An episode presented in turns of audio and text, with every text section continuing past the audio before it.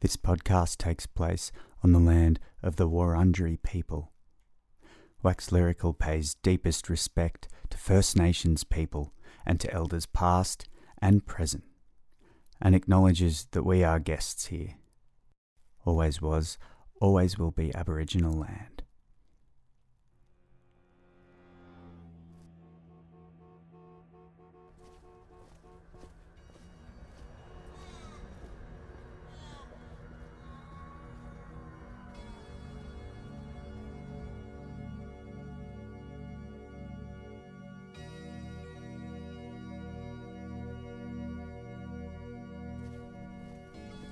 Apart from a few exceptions, human beings love being around other humans.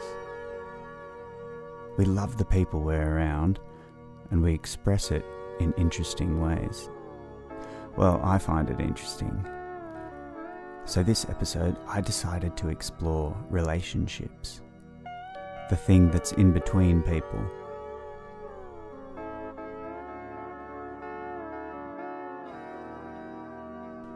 Tentatively tap dance around all sorts of relationships. The links between lover and lover, mother and baby, water and land, and so on.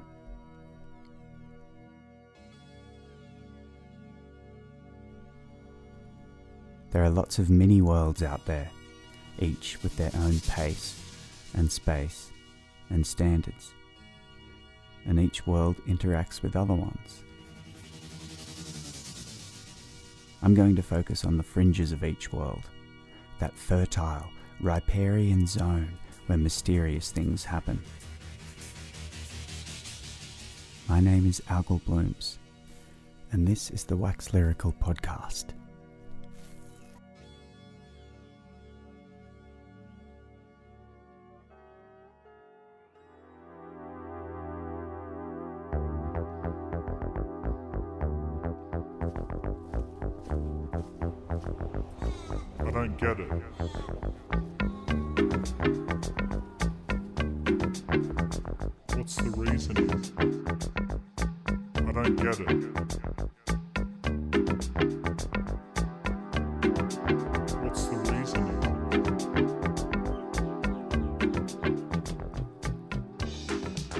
Is a piece by Melbourne writer C.W. Haven.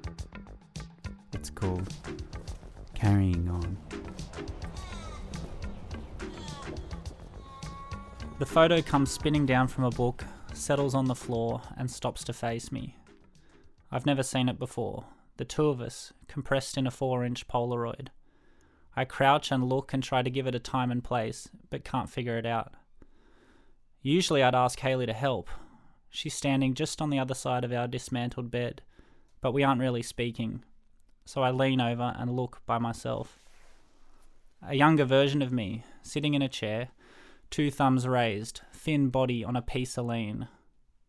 Haley is behind me, hand on hip, blonde hair falling down the front of her. She's holding a piece of half chewed bread. We look dressed to go out, and pretty pleased. Putting something like a bed together can beam light into a gulf of differences. I'm no good with my hands, and no good with instructions. Haley's no good at governing her irritations. She talks to me like I'm an inept child. I'm oversensitive and defensive. I cut and condense my every response. Silence descends. She hates silences. When they come, she hums, which irks me. We don't shout. Never in seven years. When things get bad, they go subterranean and simmer, waiting for one of us, with a great effort, to check if the other is ready to quit carrying on. We need an offering. Where did this come from? The Polaroid. It won't be quite enough, but we move toward each other, close enough that I can smell her hair, sweet like coconut cake. We inspect the photo briefly, and then we briefly inspect each other. God, we were so damn young. It's the first thing we've agreed on today. We must have looked like kids the night we kissed, in Queensland, at a folk festival, on a dirty couch behind a juice bar. 2013 was closing in a swelter, days so humid a wet gloss leached from every living thing. but we looked alive, bright eyed, in bloom. Haley's friend, I could see, was conspiring a private moment for us. We kept straight faces as she ushered people away, herding them inside a large cool room by the juice bar where volunteers hid from the heat. I was 23, free, careless, and relatively confident, but the path of getting my lips close to Haley's seemed suddenly arduous and awkward. Bass from a stage beyond sight throbbed through the earth, travelling up the bones of my sweating feet. Haley was floating questions on top of questions, leaving hundreds of words hanging in the muggy night. I didn't realize she was nervous. I thought she was articulate, well mannered, and that it was appropriate then to touch my hand just once on her arm, conversationally so.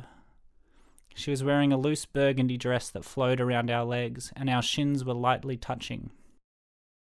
One of my legs was sticky with pineapple concentrate, and I could smell it each time I breathed.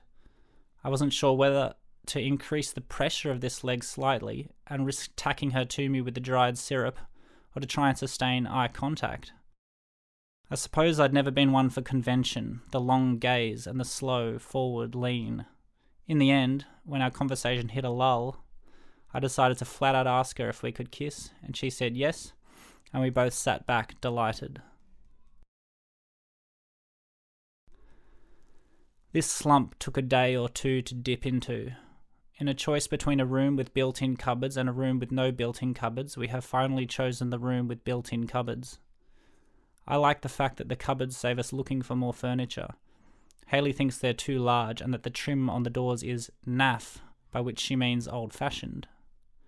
They're a generous size, that's true, and we're left with fewer possibilities for the way things might be positioned. Nevertheless, I suggest that once we get the bed together, we ought to place it in a north south direction. It's best that way. Pass me slat two, she replies. The bed we share is beautifully made, handcrafted to slot simply together without brackets or screws. But we are its second owners, and over time the dowels have been pushed out of line. North south, I don't get it. What's the reasoning? She watches me pick up the next plank. Number two. Two. Yep. No, no, the other way around. Nothing seems to line up and fit its proper hole. Yet on the other side of the frame, Haley is managing better. Legs crossed tidily beneath her, she has to wait for me at each step. In the silence, she begins to hum a Julia Jacklin tune we both adore, though not quite the way it goes. Why? she says again. Magnetics, I grunt, pushing hard on a dowel. Magnetic pull of the planet. Navajo thing. Don't do that. Don't. You'll break it. Get the hammer and tap it lightly. Down the hall, another couple, old friends of ours, chat amicably to each other. Until I take the hammer and gently tap, there is no noise save the sound of their merriment. Slat 3. Navajo thing, I say again, handing her the plank. Widely adopted and peer reviewed. Well, it won't fit north south. There'd not be enough space between the side of the bed and the massive cupboards. She leaves a faint pause between massive and cupboards where the word fucking might fit. I lean out on my haunches and pause, pondering the space, extending an imaginary tape measure. There's plenty of space. We've been sleeping east west for the past year and you haven't said anything. We didn't have the option. There were the doors. Remember the doors? We couldn't sleep with our heads to the glass doors. She pauses, and we breathe quietly, supping up the taste of sealant drying in a crack somewhere. It's possible I have her here. In the interim, I try to make sense of the north south thing myself.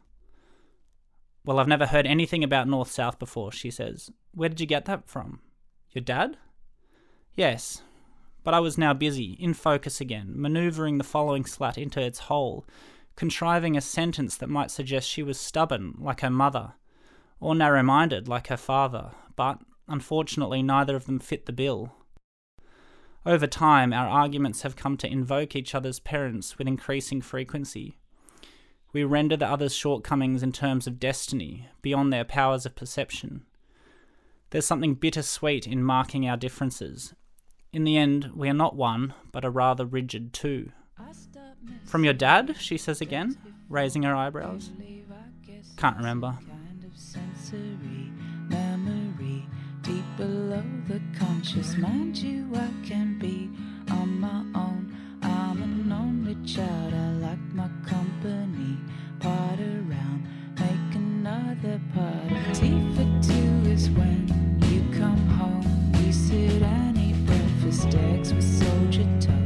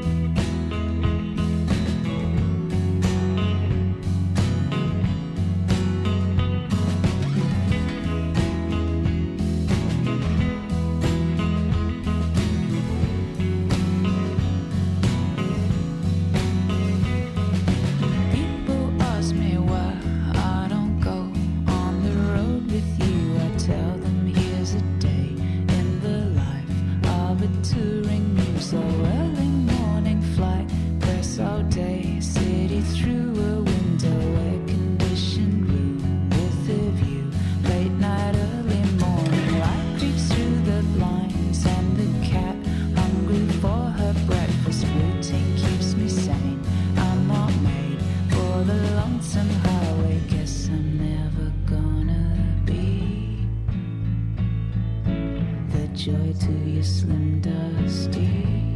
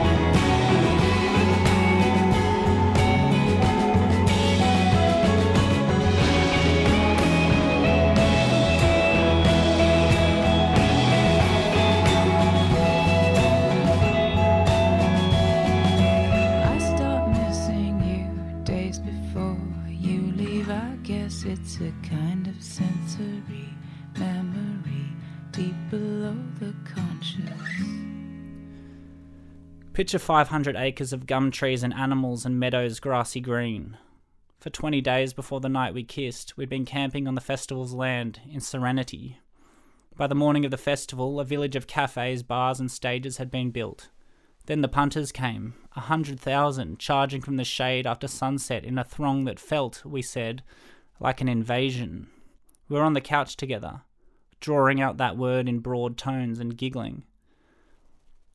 Her laugh, bubbly and high pitched, was the nicest thing I'd heard.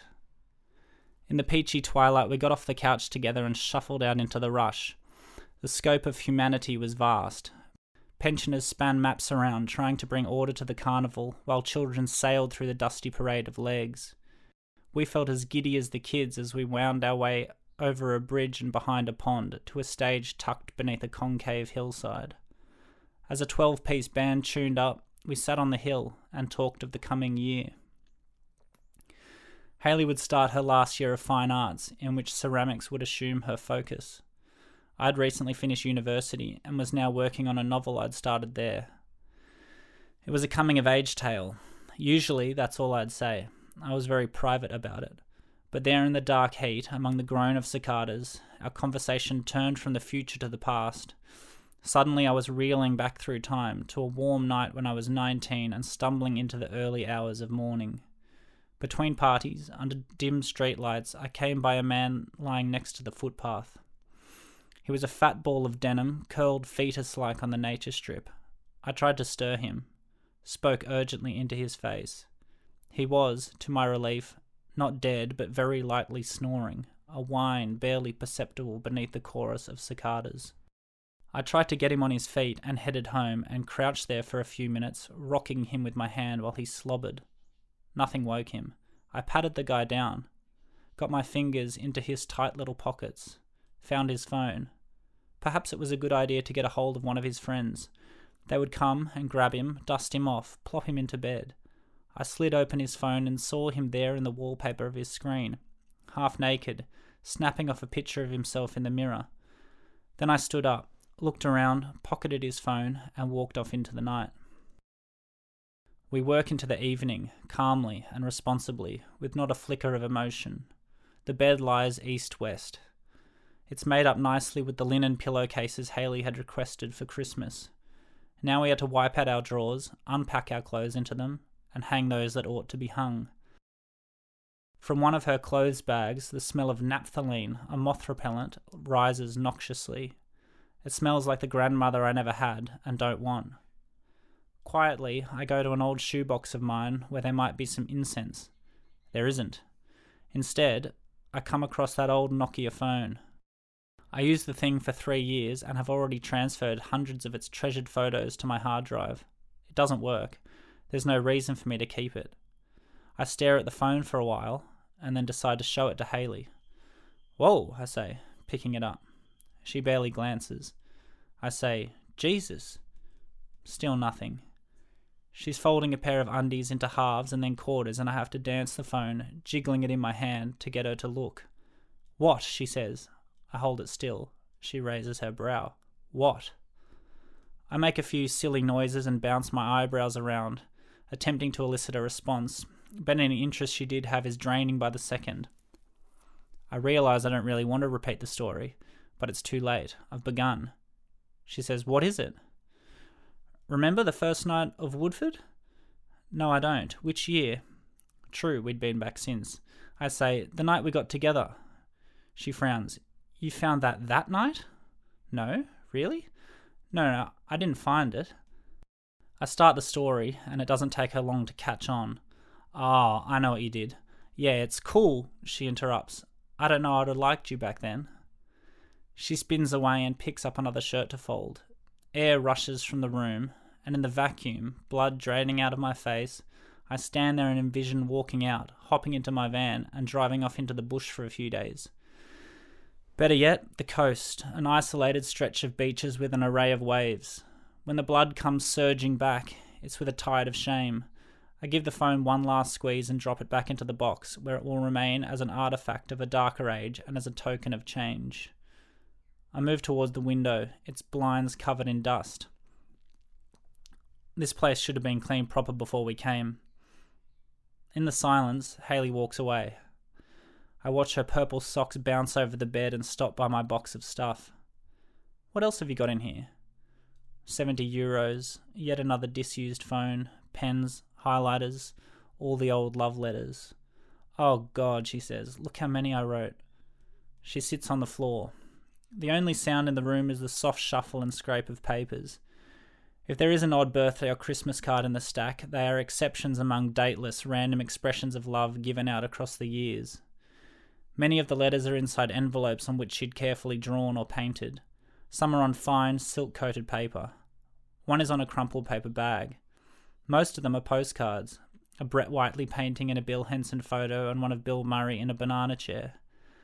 Another shows the top of the Golden Gate Bridge emerging from thick fog, which she'd given me at Oakland Airport after five months living in a van together. As I try to recall why we'd flown separately home, and she holds them there above the shoebox where my phone hides, I see that the letters address varying versions of myself, perhaps a barely perceptible range, but selves that are different because they have changed and grown, amended by the benefit of her company. I continue playing with the cord of the blinds. Haley sits cross legged, straight backed, examining the illustrations without reading anything. She appears lost in thought. I can see her lips moving ever so slightly, and it's possible, as sometimes happens, that our thoughts are roughly in sync. I watch her pick at a bent corner of paper and gently run her fingernail down the edge of the page. Then her eyes refocus, as if from a daydream, and she starts unfolding a rectangle of paper in her hand. When it's almost open, she pauses and blushes. She starts to backtrack. It's the sweetest thing. Then she quickly looks up, as if to catch me, but I'm too fast. I've already stifled my smile and looked away, and now I'm wiping my finger over an imaginary blemish on a dusty length of blind, carrying on.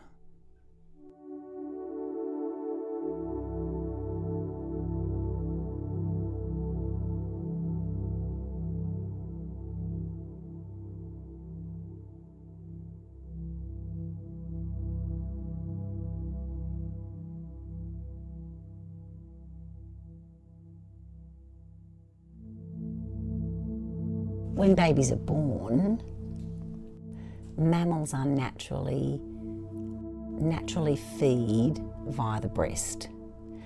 And breast milk is the ultimate food for human babies. And so much so that it is it's a learned skill, but it is also instinctual. This is the voice of Louis Skadooby, who used to be a midwife and nurse and now teaches mothers about babies and how to care for them. And so babies, once they're born, make their way, given the chance, actually make their way to the breast. And if you're given time in a natural birth and place a baby on a mother's abdomen, it will crawl up to the breast and find the nipple and get a fist and push the breast into its mouth. It's just incredible, but you need to have time to do that. And in modern society, often the baby is whipped away to towel dry and weigh and but given a natural birth and time, a baby will naturally do that.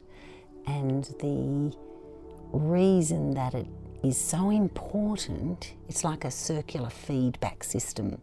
So the hormones, once the nipple is stimulated, this feedback mechanism with the brain and the hormones and the uterus, the whole thing is connected, that the milk production starts.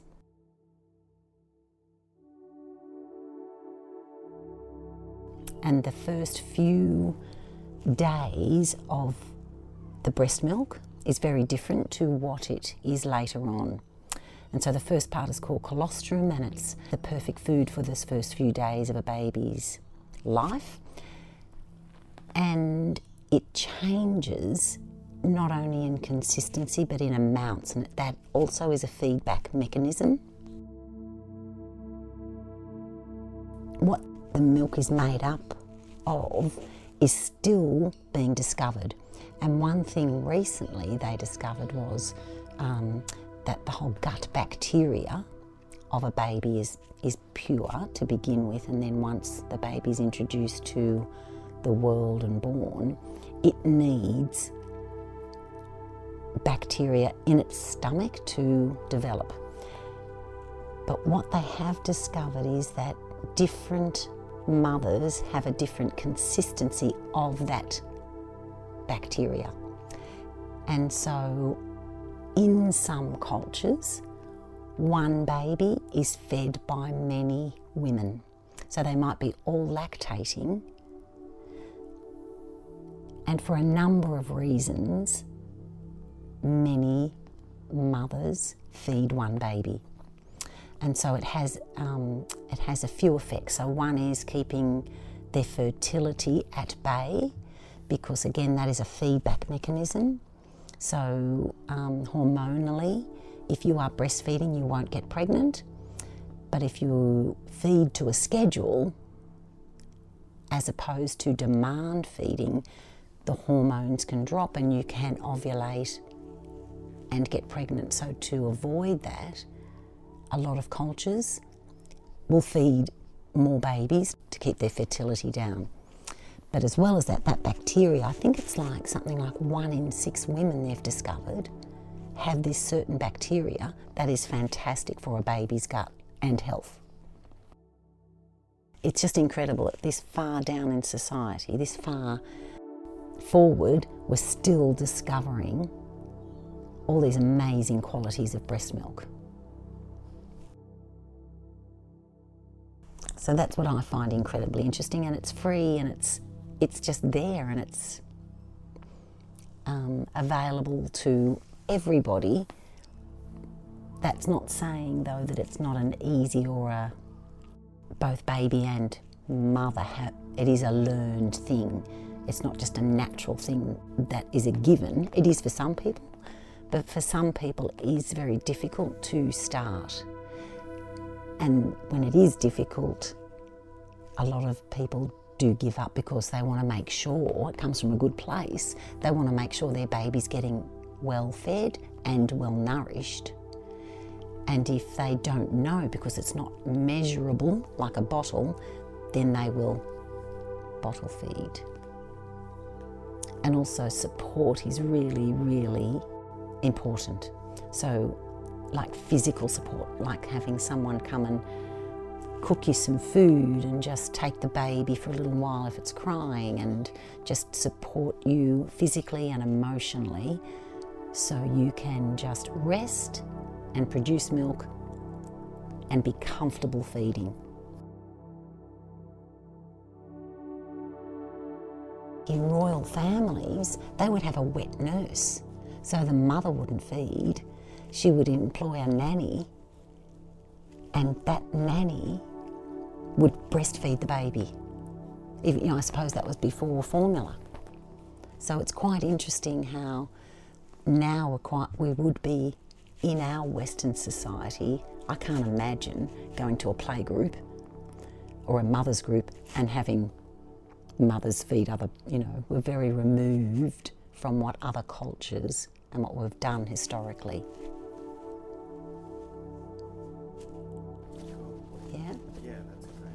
Is it? Really? I press stop? Press stop.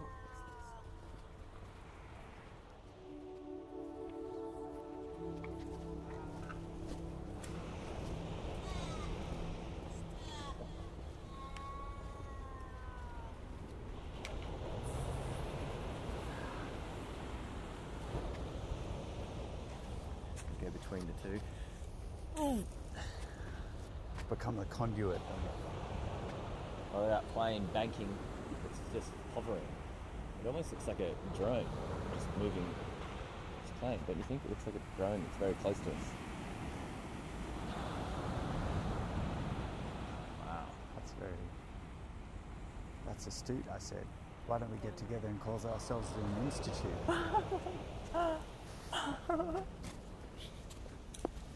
You don't feel you could love me, but I feel you could. Don't feel you could love me, but I do. Ooh, do, do, do, do, do, do, do, do. Sing it. Do, do, do, do, do, do, do, do. Oh, look at that big golf tee. That's where God tees off. God's teeing off. Golf ball. Research station. Mood Beach, don't freak out.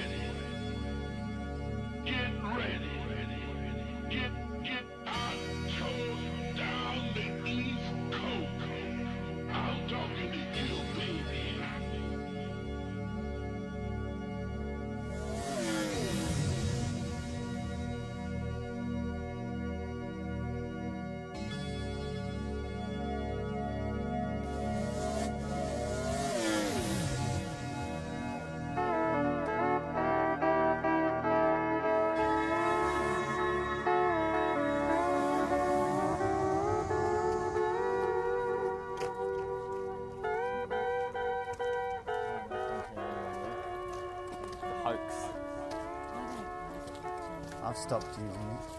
seriously, it, it's the thing that, probably the thing that most quickly changed my mind Yes. about in the history of my life. Yes, that one.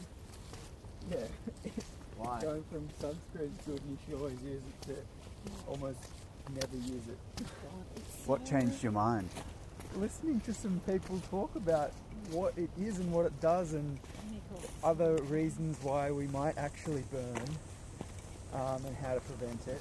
Like, definitely not proven, but there's a theory that um, our diets having increased so much our intake of hydrogenated vegetable oils, like the industrial, like corn oil, vegetable oil, canola oil, all that, all that shitty stuff Yeah.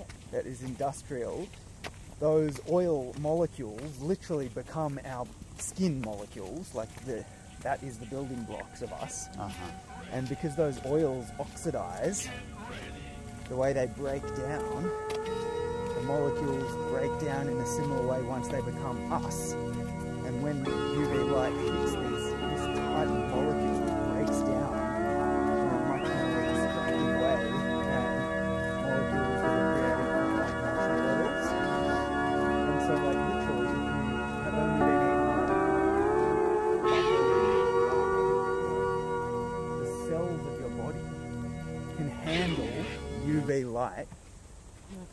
more effectively. What about olive oil? Um, olive oil is apparently still pretty good, but not necessarily. There's a theory that Not as good as animal fat. Uh, Well, I think olive oil is okay, but there's a theory that we shouldn't be cooking. And Yeah, actually, read that too. when I actually, it's only a um, even though it seems like a traditional Greek and Italian thing to cook with olive oil, it's actually only like a generation old. And like when our grandparents' grandparents were alive, everyone just cooked with lard, and you like have olive oil and salad, but it was never the the cooking fat. And it's only since the end of World War II really that the um there's been a whole movement, you know, with the oil and it's kept people to buy more and more, that it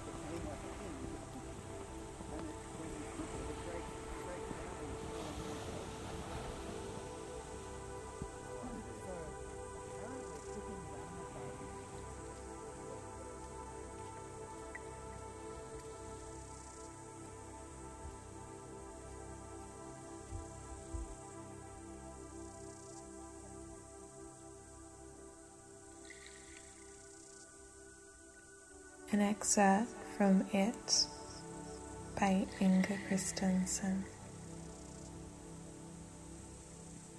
Water steps, stone skies, wind houses, air cellars, rain hearts, sand bodies, cliff, Cliff mouths, river stomachs, ice, sexes, snow lawns, cold cold rains, rains, cloud fingers, salt nerves, earth eyes, heartache.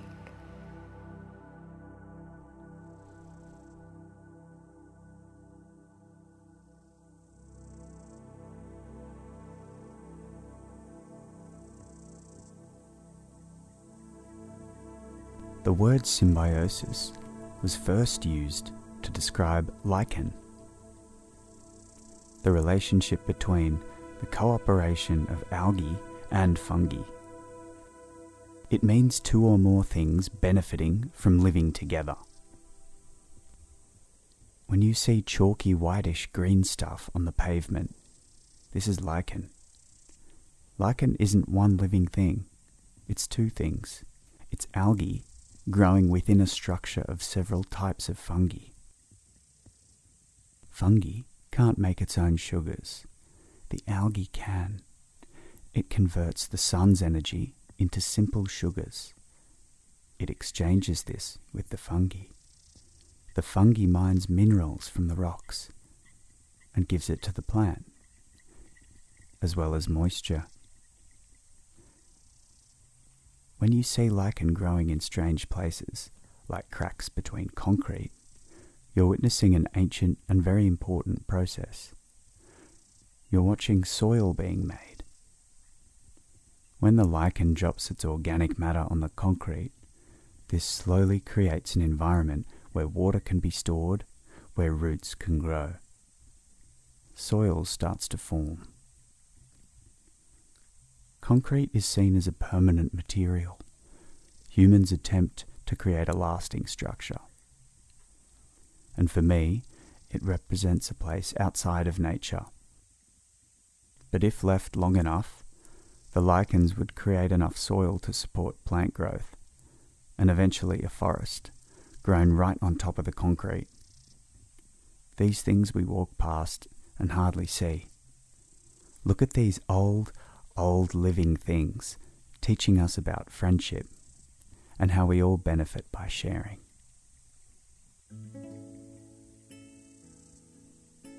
That's it. Thanks for listening. Subscribe and share it around if you liked it. And if you'd like to get in touch, you can do it on our Instagram or email at waxlyricalfbi at gmail.com. Until next time, lots of love.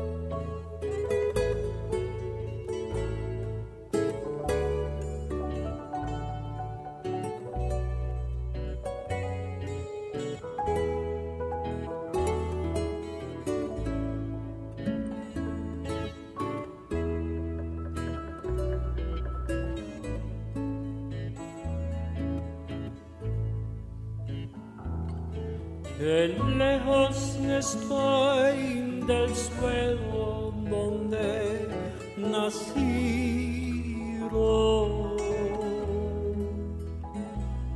Intensa nostalgia en mi pensamiento.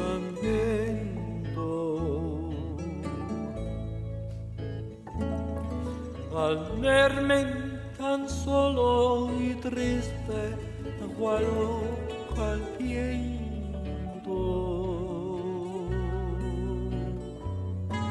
Quisiera llorar, quisiera morir de sentimiento.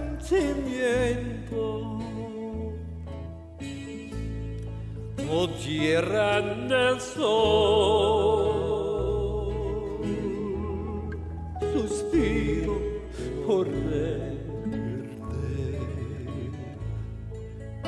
Ahora que